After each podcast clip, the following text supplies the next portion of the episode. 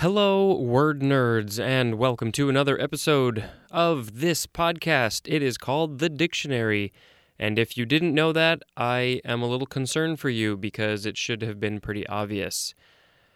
So, right off the bat, um, let's see, a couple of days ago, no, yesterday, this was yesterday, I uh, recorded a couple episodes on the This Might Be a Podcast podcast uh, hosted by Greg Simpson. I actually drove a couple of hours to go be a guest. I didn't really want to do the Skype thing. Um, most of his guests uh, go over Skype, and that's fine. Uh, but I think when you can be in person with somebody and have a conversation with them face to face like that, uh, it it's much better. Um, and then audio editing wise and all that, it's just much easier to be there in person. So I decided to go ahead and make a day of it. Uh, I went down, recorded a couple episodes, was there for uh, two or three hours, and then uh, went back home. It was a lot of fun, and when those episodes go up, I will let you know. Uh, you know, if you're They Might Be Giants fan, I hope you are already listening to his podcast. Um, and if you uh, are not, you should. And uh, if you are not familiar with They Might Be Giants, I recommend that you go listen to them. All right, first word for this episode. This is a hard one. It's an emotional one. Um, it is Alzheimer's disease. Capital A L Z H E I M E R apostrophe S, and then the word disease.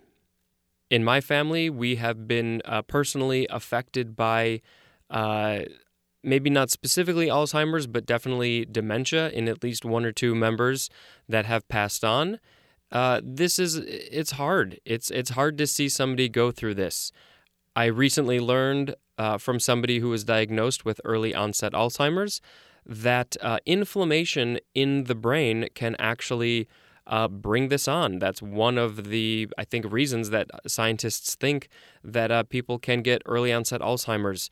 Uh, so if you have a brain injury, something like that, or even just um, getting hit on the head or a concussion, uh, can have great, great effects on early onset Alzheimer's. Uh, so if you are a bike rider, motorcycle, riding a bike, skateboarding, anything like that, definitely wear a helmet. You never know when an accident can happen, even just in your day to day life, walking down the street. Um, but whatever you can do to prevent head injury, please, please, please do that.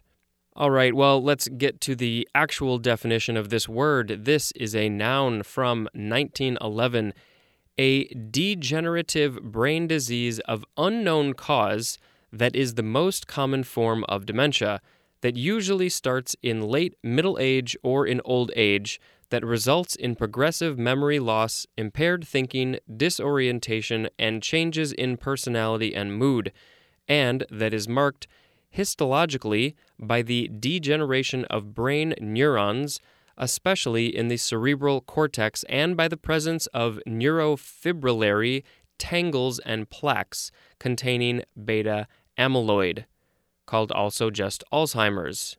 The name comes from Alois or Aloa. I don't know the pronunciation of that. A L O I S. Uh, he's German. That's his first name. Alzheimer was his last name, and he died in 1915. He was a physician, a German physician. Next, we have am, am, all lowercase. The definition just says this is the uh, first singular version of be, and it does say P R E S before that. Uh, I'm not exactly sure what that is uh, short for, but uh, yeah, it's a form of the word be, B E. Next is another AM with a capital A. It's the first form. This is an abbreviation for America or American. Second form of capital A, M, is a symbol for Americium, which is, uh, I'm guessing, on the periodic table. Now we have capital A, capital M, first form. This is a noun from 1940, a broadcasting system using amplitude modulation, also a radio receiver of such a system. Now we have the second form of AM all caps. This is an abbreviation for 1. Airmail, 2. air medal. That's the word air, A I R, second word M E D A L. Three, it's short for the Latin Anno Mundi, and it says in the year of the world, often printed in small capitals. Four, ante meridiem, often not capitalized and often punctuated. Five, the New Latin phrase artium magister or magister, and that means master of arts. I would love to be a master of arts, but I think you have to do a lot of schooling to be to have the uh, official name Artium Magister. Next we have AMA. I think it's pronounced AMA, maybe. Uh, this is a noun from 1906, a Japanese diver, especially for pearls or food. Next, we have AMA again. This is all caps. This is an abbreviation for the American Medical Association. So I think that Japanese word was AMA, and now we have AMAH, and I think it's pronounced AMA. So the emphasis is on uh, the different syllables. This one is also spelled differently. This is a noun from 1839, a female servant in Eastern Asia, especially a Chinese nurse. I'm guessing this word probably doesn't get used much anymore. Next, we have amain, A M A I N. This is an adverb from 1540. One, with all one's might as in, the soul strives amain to live and work. And that is from R. W. Emerson. Number two is archaic. To A, at full speed. To be, in great haste. Three is also archaic. To a high degree. Synonym is exceedingly, as in, they whom I favor thrive in wealth amain. And that is from John Milton. I apologize, I am not familiar with this word, so I hope I'm pronouncing it correctly. Next, we have Amalekite. I think that is how it's pronounced. Capital A M A L E K I T E. Amalekite. This is a noun from 1537, a member of an ancient nomadic people living south of Canaan. Canaan is C A N A A N. This is a Hebrew word. It's from Amaleki, and it looks like it's from somebody's name, Amalek, A M A L E K, who is the grandson of Esau. Next is amalgam, A M A L G A M. This is a noun from the 15th century. One, an alloy of mercury with another metal that is solid or liquid at room temperature according to the proportion of mercury present and is used especially in making tooth cements. 2. A mixture of different elements. Next, we have amalgamate. A M A L G A M A T E. This is a transitive verb from 1617. To unite in or as if in an amalgam, especially to merge into a single body. Synonym is the word mix, M I X. Amalgamator is a noun.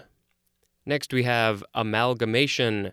This is a noun from 1612. 1a. The action or process of amalgamating. Synonym is uniting. 1b. The state of being amalgamated.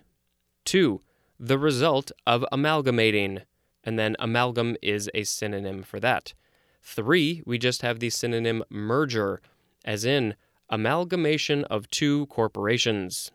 Next is amandine, A M A N D I N E.